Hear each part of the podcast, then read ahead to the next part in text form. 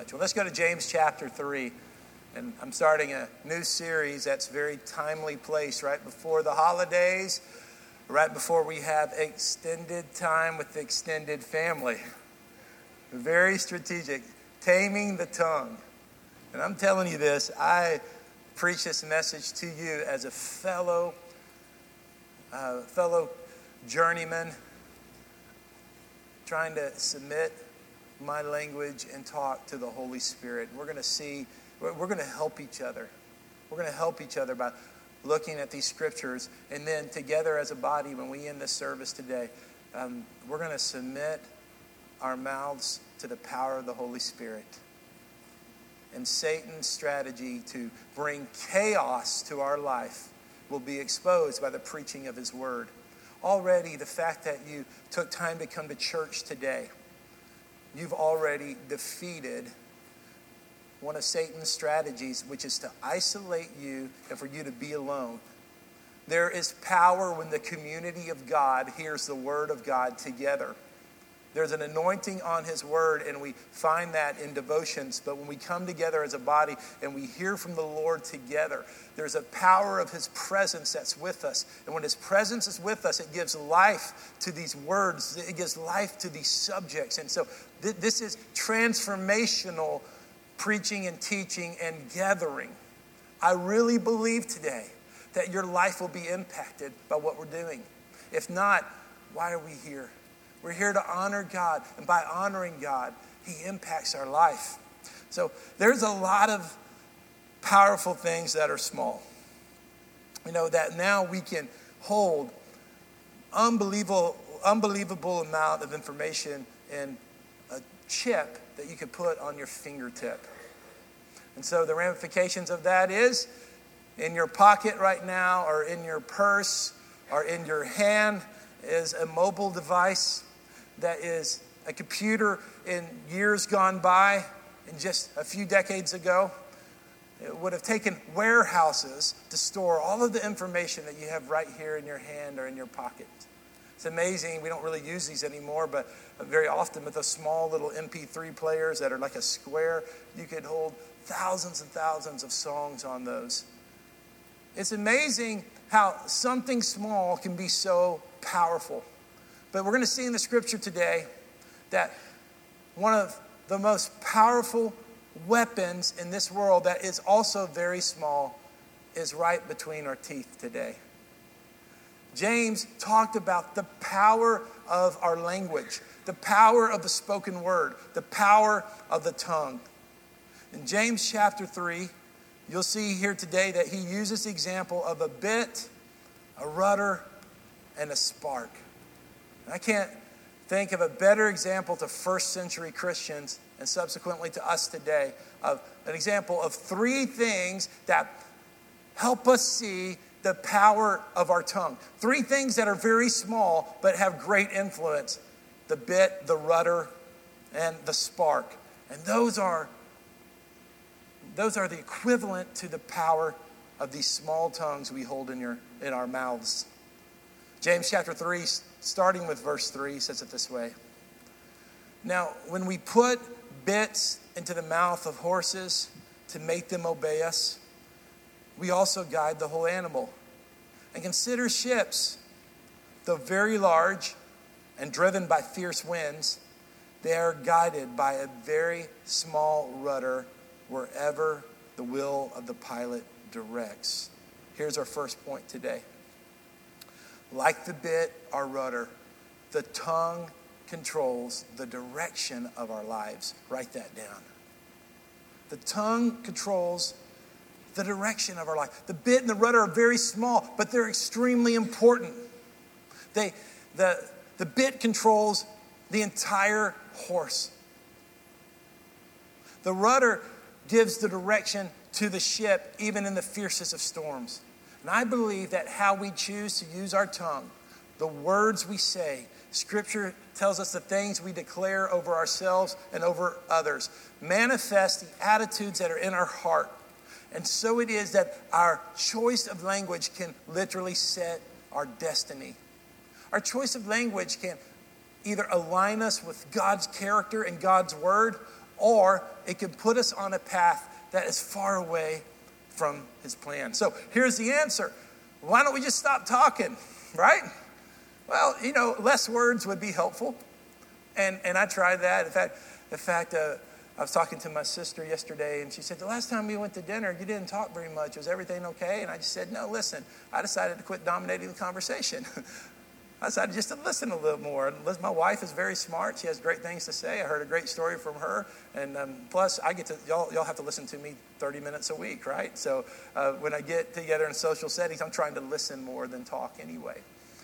So we, we you know, restricting our language, the, the Proverbs talks about that. But let's just say uh, we decided, hey, I don't want to sin anymore through my mouth, so I'm just not going to talk at all. You ever tried that? Some of you are, are, thinking to your spouse or to your friend, that's a good idea. You need to be listening to the sermon right now. But you don't solve the problem of an unruly horse by keeping it in the barn. You don't fix a hard to steer ship by keeping it tied to the dock. In the same way, even if we take a vow of silence, ultimately it won't be the answer for the misuse of the tongue because those words and wrong attitudes are in our minds and in our hearts. So, so though a restriction of words can be valuable sometimes, it doesn't change the heart. And what I'm going to do, and what the scripture does, is it really gives us a hopeless outlook about our mouths. And it breaks down our hope so we can turn to our only hope, which is a transformation by the power of the Holy Spirit. Every person is undisciplined with their mouth at some point or some time. Okay? Some of us may be better in certain social situations, or we maybe someone like me. Well, I, I, was about to say I'm pretty disciplined when I preach, but you've heard me preach for a long time. You know that's not necessarily true. But we, we, have, we have different places where we're maybe disciplined with our tongues, but no one is 100% disciplined with their language and with their words. And the scripture is going to show us why it's because it's in the heart. Now, I don't know if this has ever happened to you. Have you ever said something out loud, and as you're saying it, you just see the words just move out of your mouth? It's like super slow motion happens and and you're like i want to take that back please come back words please come back and you just watch it just land on somebody's ears and you can just see their whole countenance change okay has that ever happened to anyone in here you know, if you have a quick wit, a quick wit, and, and it's, it can gain you some notoriety and some, and some friendship, but it can also really, really mess you up. And I personally think I'm really funny. If you get to know me in a social setting, I think I'm really funny. And um, so this is my daughter Abby in the second row. And, and uh, her and my wife Beth, they, they think what I think is funny is mean. They'll say, You're so mean. And so my, um, my second son, Luke, who we have similar personalities, he told me, He's like, Dad, he's real serious all the time. Dad, he goes, You would be so funny if you weren't scared of getting in trouble by mom. Well, and I want to tell you that uh, I've got a good wife who, who loves people and is full of compassion, and so she, she's my partner and teammate. And I'm glad, I'm glad that she holds me accountable. But the problem with quick wit is, is that the stuff it just comes. It's so funny. It comes so fast, man. It's just running through your brain. Pastor Matt, now, he, he's not good for me to hang around with socially. We work good together, but he starts laughing at me, and it's like fuel on my fire. He's like, ha ha. He slaps his knee. He makes me feel like the funniest person in the world. And it's like I get addicted, and I just I just can't stop with these jokes. And then and then uh, Pastor Deborah just looks at us and shakes her head. Shakes her head, you know, our, our conscience in the, uh, in the office there. So so I've been there. It's like, whoa, these words, come back, please, come back home. And, and so what do we do immediately after we say this? Oh, I didn't really mean that. And then unfortunately, Christians know the Bible, so they're like, out of the heart, the mouth speaks. You know, that's what you really meant. So, so then I, have tried this technique too, as I've tried to get more control over my tongue. Uh, I'll say, you know, I'm, I'm going to tell you this funny joke, and then the Holy Spirit stops me. I'm like, no, I can't say that. No, no, no, go ahead and tell me anyway. I'm like, no, no, no, I don't want to. Tell. No, come on, come on, come on. And then it's like, now it's like you're being Satan right now. You're trying to get me to say something that's not that, that the Holy Spirit's trying to help me get control over. So th- these are some of the things we all struggle with. But I want to encourage you with this. It, I, I, will say this. I, I tell you these stories to to help identify with you, and like I'm a human being like you, but it's there's been a drastic drastic change in my life over the years. I mean, I'm not the same person that I used to be when it comes to my mouth. And, and, and, and this is one of the reasons I'm passionate about this subject. You know, and, and I, I know this. I believe that wherever you are right now, wherever you are, you can get more control over your tongue through the power of the Holy Spirit. You can get more control over your mouth. It's not hopeless when we have God on our side. Here's the part that really, really damages me. And I, I love pastoring. And a pastor, we work with people, and, and being a pastor is just messy. Being a pastor is messy, okay? If you're a special speaker somewhere, you can go speak and leave, right? I, I do that occasionally. I did that yesterday with Community Church men's retreat, and I loved it. It was great. But you speak and you leave, and you don't have to deal with the mess. Being a pastor, I love that because, because we deal, we're in the middle of the stories. We're, we're in the middle of, of all the messiness of life. And here's the truth number two a careless spark in our words can create uncontrolled disaster. And we see this illustration really monthly right now in the news. There's always a fire. I don't want to minimize this, but there's always a fire in California now. There's always a, a fire somewhere in the nation. Just so you know, that the, the researchers have shown that weather related news stories increase viewership. So that's one of the reasons why there's always a weather story. Always a weather story. That's not to minimize the pain people are going through, but it's just that's just a fact. What once was a regional story is a perpetual national story. So we know this that um, in the West and in different areas of our country, fires are spreading all the time.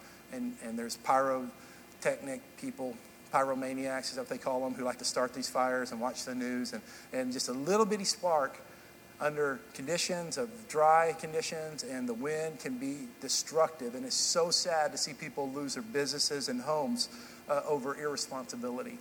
It's so sad. I mean, that, that is a really an, an evil thing to do. James chapter 3, verse 5 so too, though the tongue is a small part of the body, little bitty tongue, it boasts great things. Consider how large a forest a small fire ignites. Now, look at what the Bible says the tongue is a fire.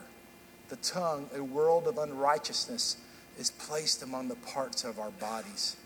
It pollutes the whole body, it sets the course of life on fire. It, it is set on fire by hell. The fire of the tongue has been used to burn many, many people. There's a lot of bitter pain out there because of a word spoken against someone. You know that a misspoken word can burn someone and the scars last a lifetime. That's why we need the Holy Spirit. Guys, we need the power of the Holy Spirit. We need to submit to Him. And I need, and I feel like I have. I've submitted my humor to the Holy Spirit. Sarcasm, we've got to submit to the Holy Spirit. Opinions, we've got to submit to the Holy Spirit because the tongue is deadly without the power of the Holy Spirit. Without the control and the constraint of the Lordship of God, we can just damage people. And, and, and, and working with kids, you see this all the time, working with junior hires. And, and, and it just, you know, I know that there's a lot of, they're, they're learning social, socially, but man, junior high kids are just so mean so mean, and, and, and, and, it's, and it's in that life that, unfortunately, a lot of times during that phase of life, that they realize um, how painful words are because they receive the effects of that. The, the casual, sarcastic, or critical remark can inflict a lasting injury on someone else. Here's a, here's a scripture that changed my life. I, cha- it changed my life. I, I learned the scripture when I was in, I read it when I was in college and it stuck with me ever since. I've prayed through the scripture a lot. Proverbs 12 18 says, Reckless words pierce like a sword, but the tongue of the wise brings healing. Um, I, back in college, I used to read the NIV, which is a great translation too. And, and the NIV is where I memorized the scripture. And I've prayed this because uh, quick wit and just popping off. Um, I felt like I was a good person. I was one who went around and preached at churches, and I was a children's pastor at the time. But um, I'd say stuff that made everybody laugh, and, and it, it brought me some kind of uh, acclaim, but, but I realized this is really damaging people. It's hurting my ministry, it's hurting my reputation. It's just, it's just not worth it. And, and the, the, phrase reckless words means words you're not thinking about. Words it's just, just you're not giving any thought to. Kind of like the illustration, they're just coming out and you're, you're trying to reel them back in. It pierces like a sword. And we've all been there, right? We've all had a criticism or a cut down or even something that's really small that is like, oh, it's like a little pain in our spirit and our soul. And, and I know as parents, every one of us have hurt our kids' feelings. I mean, it just, we just have. We just have. And, and, and, I hate that. I hate, I hate it when I've said things that hurt my kids' feelings and I humble myself and apologize. And, and I thank God, you know, children are so forgiving, are they not? Children are so forgiving. I love, I love the, the, the quickness children have to forgive and the quickness that teenagers had to forgive. And I have a great relationship with my kids. That's why I can say these things to you. This is not like public confession to make Abby feel better now. We talk about these things, and I humble myself before them at the time at certain points when I needed to. And thank God for the forgiving heart of the kids. But, but we, we, we need to get better, don't we, right? right? We need to get better. From this point forward, we need to get better. We need to say, Holy Spirit, you've got to get my mouth. You've got to get my tongue. You've got to get control over me, Holy Spirit. I'm dangerous without you, Holy Spirit. Think about that statement. I never thought about that statement until just now, but that's a good one. I'm dangerous without you, Holy Spirit. But no, we, we think, hey, I'm pretty cool. I've got it under control. I've got a communication degree from MTSU, so I've got it under control. Nothing wrong with the Blue Raiders, but um, it's a good school and everything. I, I, I, uh, I teach English at the high school. I know how to use my words. I'm a preacher. I've been preaching the gospel for 25 years. I know how to publicly speak. I've got it. I've got it. No, you're, I'm dangerous without the Holy Spirit. My tongue is evil without the Holy Spirit. I, am reckless. I'm going to literally, like swords are going to come out of my mouth. This is, this, is, this is what I saw. I saw like swords coming out of my mouth, not the sword of the Spirit, but fleshly swords that are piercing people I love. This, this is not of God. Proverbs 26, 18, and 19 in the New King James. Like a madman who throws firebrands, arrows, and death is the man who deceives his neighbor and says, I was only joking. Man, we've used that excuse a lot. You know, I was only joking, man. Lay off it.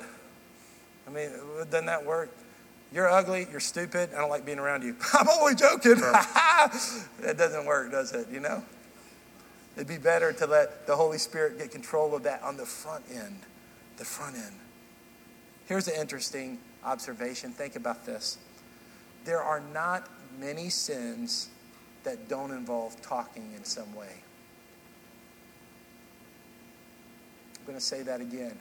There are not many sins that don't involve talking in some way. James isn't telling us here to never speak or to never take a vow of silence. In many ways, that would be easier than exercising true self control, allowing the Holy Spirit to get control. I'm amazed at the human capacity for sacrifice and self control. Some of those survival shows, whether they are true or not, they sure are amazing, aren't they?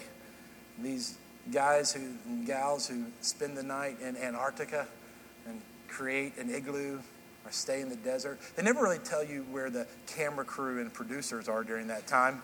Have you ever thought about that? Maybe you don't know what I'm talking about. You guys are too spiritual to watch TV. I'm sorry.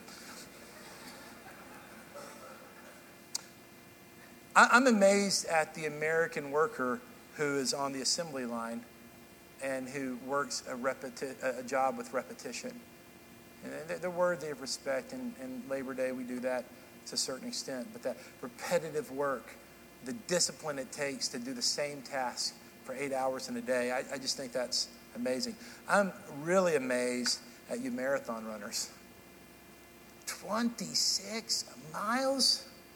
That is an ungodly number.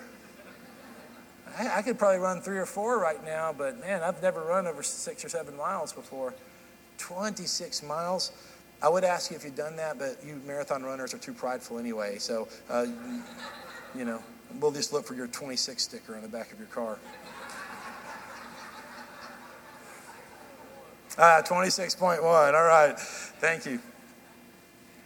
I think, I think it's even more than that, but it, it, let's not let the details get in the way of a joke here. Uh, I'm amazed at artists who work years on paintings and sculptures. I'm amazed at authors who write hundreds of pages a year. It's amazing. Humans have great discipline in many areas, except in what they say. Number three, you cannot tame your tongue. That's the bad news. Only God can control it. And when you realize that in my own discipline, in my own personality, in my own family heritage, because family heritage greatly affects our language.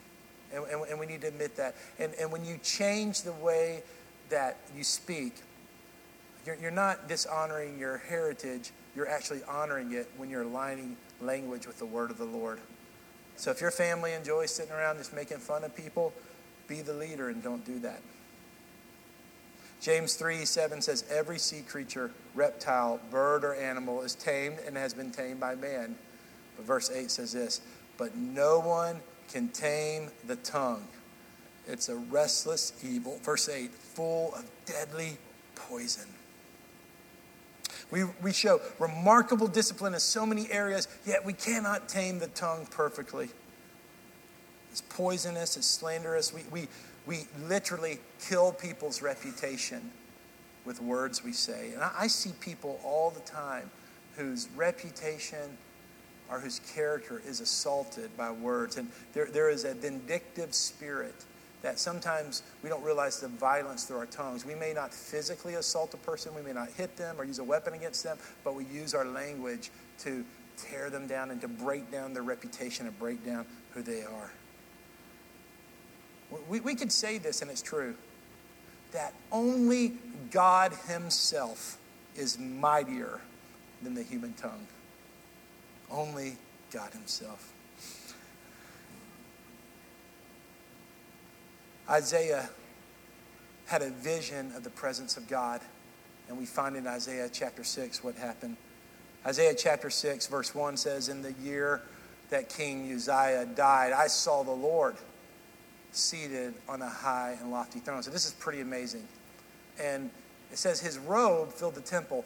And so now, verse 2 through 4, you can look it up later, gives all of this description that basically the, pre, the, the throne of God was so amazing that like Isaiah was just grasping for words and he was trying to like create this word picture, but it, it, was just incomplete. And so we, we, we learn about the throne of God, but what we learn the most about the throne of God is it's indescribable because human words can't describe how great his presence is. And that's kind of verse 2 through 4. And then look what happens in verse 5. Look at his reaction.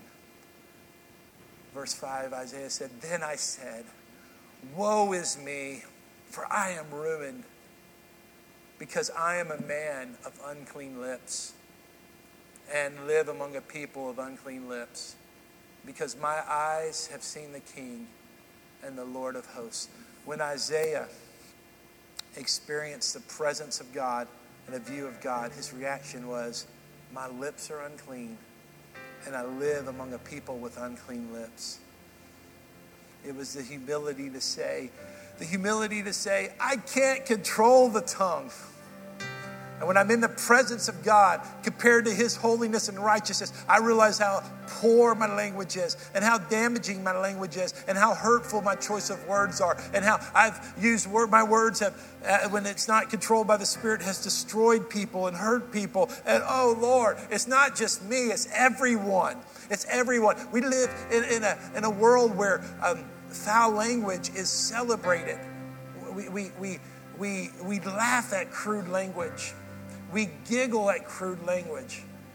And, and, and, and we are an unclean people with unclean lips. But there's hope. Now that we know that, this is what Ephesians chapter 5 says after the giving of the Holy Spirit. Out of after Jesus reconciled us to God through the gospel, Paul wrote these words Don't get drunk with wine, which leads to reckless actions, but be filled. In other words, says instead, be filled with the Spirit. Be filled by the Spirit. Verse 19 Speak to one another in psalms, hymns, spiritual songs, singing and making music from your heart to the Lord. You know what this tells me? That when the Holy Spirit gets control of our lives, it starts affecting our language. Maybe it's one of the reasons that when the Holy Spirit was given in Acts chapter 2, chapter 8, chapter 9, chapter 19, that it affected people's language. Sometimes people prophesied. Sometimes people spoke in new languages. Sometimes people declared the praises of God very boldly. You see, there's a great connection between the power of the Holy Spirit in our mouths and our lips. I want us to stand together.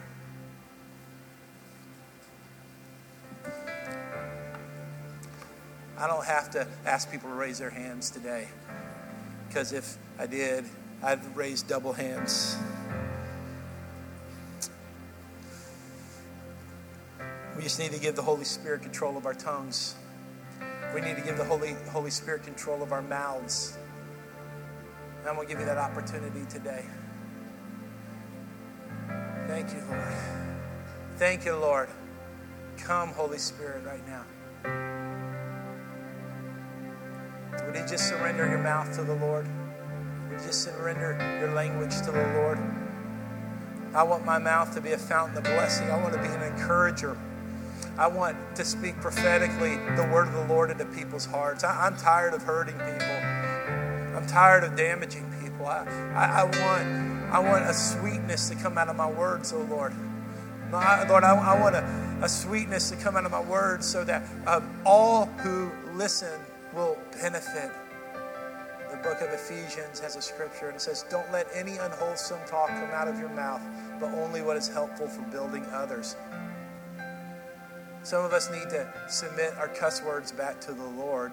You, can justify, well, it's just words. What, what does it mean? I understand it's kind of a cultural thing. The Bible doesn't list what cuss words are, but there is a spirit of rebellion behind those words, and that's why we like to use them because it, it makes us feel powerful. It makes us feel, but it's a as, as a culture, we've said those are crude words, those are off limit words. And so we, we, are, we are showing um, better grace and reflecting God's character better when we just lay those down. And I just want to challenge teenagers in here to stop cussing.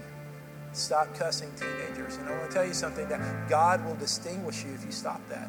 I know this is true. I talked to some of you about this at the fall retreat, but I'm re-emphasizing because I know not all of you were at the fall retreat that um, my life was distinguished and my best friend's life was distinguished because we didn't cuss.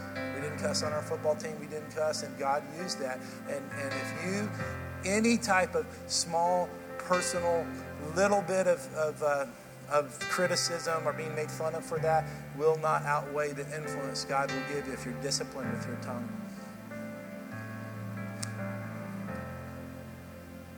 People that you've been talking bad about, guys, let's all try to speak blessings over them. Let's just change it right now. Let's just change it right now. Just change it. Just speak a blessing over people. Blessing. We're, we're, we're a conduit of the Spirit. We're, his, his Spirit's just flowing through us to speak words of blessing, words of life that are coming to come out. Words of. I, I, I believe we need to be careful how we speak to the unknown. There's people we don't know personally, public figures that it is not graceful. It is not good uh, for us to just um, uh, talk to people, talk about people in such inappropriate ways. And so, so whether it's me and whether it's another public figure, and, you know, whatever, we, we need to watch our language, though. It would please the Lord. It would please the Lord. And what's going to happen is if, if we know that um, our language is connected with the power of the Holy Spirit, and the language is a reflection of our heart, that, that yes, it comes from the heart, but if we begin to change our habits with our language, it begins to change our heart also. There's a new anointing that's going to come. There's gonna, a new anointing that's going to come on your life. There's a new anointing that's going to come on everyone's life, on this church, when we let the Holy Spirit get control of our language and our tongue. So we submit that to you, Lord. Let it be, Lord. Let it be in Jesus' name. In Jesus' name. In Jesus' name. I just wanted to pray together today. I just felt like God wanted us to pray together on this issue right now. Submit it to the Lord. If you're willing to right now, if you're willing, you don't have to do this, but I want to invite you to do this. Just kind of open your palms like I'm doing right now, just to, to submit this to the Lord. Father, right now, we just submit our language to you. We submit our tongues to you. Father, right now, we believe this is a preemptive.